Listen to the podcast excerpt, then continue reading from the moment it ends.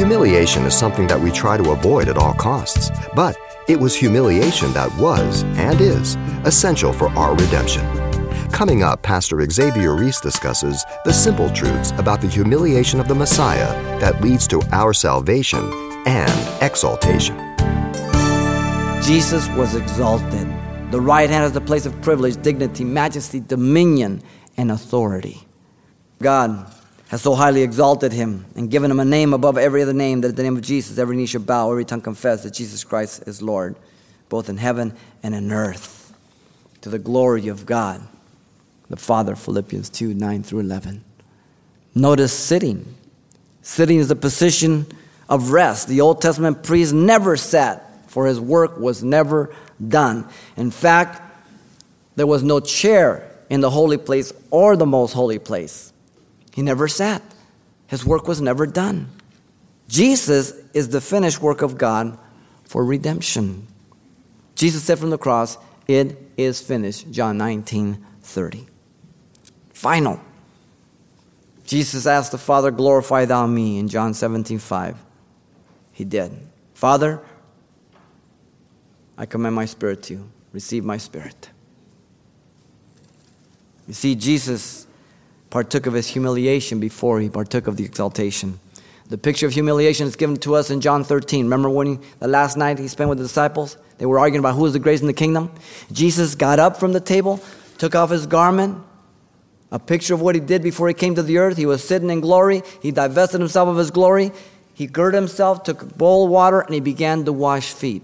And then when his ministry was over, symbolically, when he got done washing, he went back, put his garment, and sat again. And that's what he did. So you have a picture form of the emptying of himself, the humiliation of Christ, and the exaltation of Christ in John 13. Beautifully given to us by John. He emptied himself of his glory, never of his deity. And so Stephen saw him at the right hand, the glory of God. As the Old Testament exercised their anxious rite of atonement on the Day of Atonement, Leviticus 16. They would take two goats, they would cast lots. The first one, if it fell upon them, that would be the sin offering. And they would take it outside the camp and slay it outside the camp. Then they would take the second goat, and men at different intervals would take him all the way down the wilderness, and the last man would stand until that goat was gone. When he couldn't see him any longer, he would relay the message The sins of the nation are gone. It would relay back. Everybody jump for joy.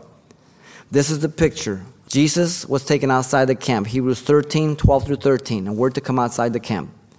He was taken outside the camp and crucified outside the camp because he was made sin for us. And so we, all our sins, are gone. To never be remembered anymore. Jesus is the finished expiation of God, forgiving the sins of man, the incomparable priest. You've been listening to Simple Truths with Pastor Xavier Reese, a daily devotional of the enriching and precious truths found in God's Word. We appreciate you listening each weekday at this time, but you can hear this program again by following the radio listings link at CalvaryChapelPasadena.com. For more on the other ministries at Calvary Chapel Pasadena, visit our website. There you'll find information about weekly events, Pastor Xavier's messages, even online booklets in English and Spanish.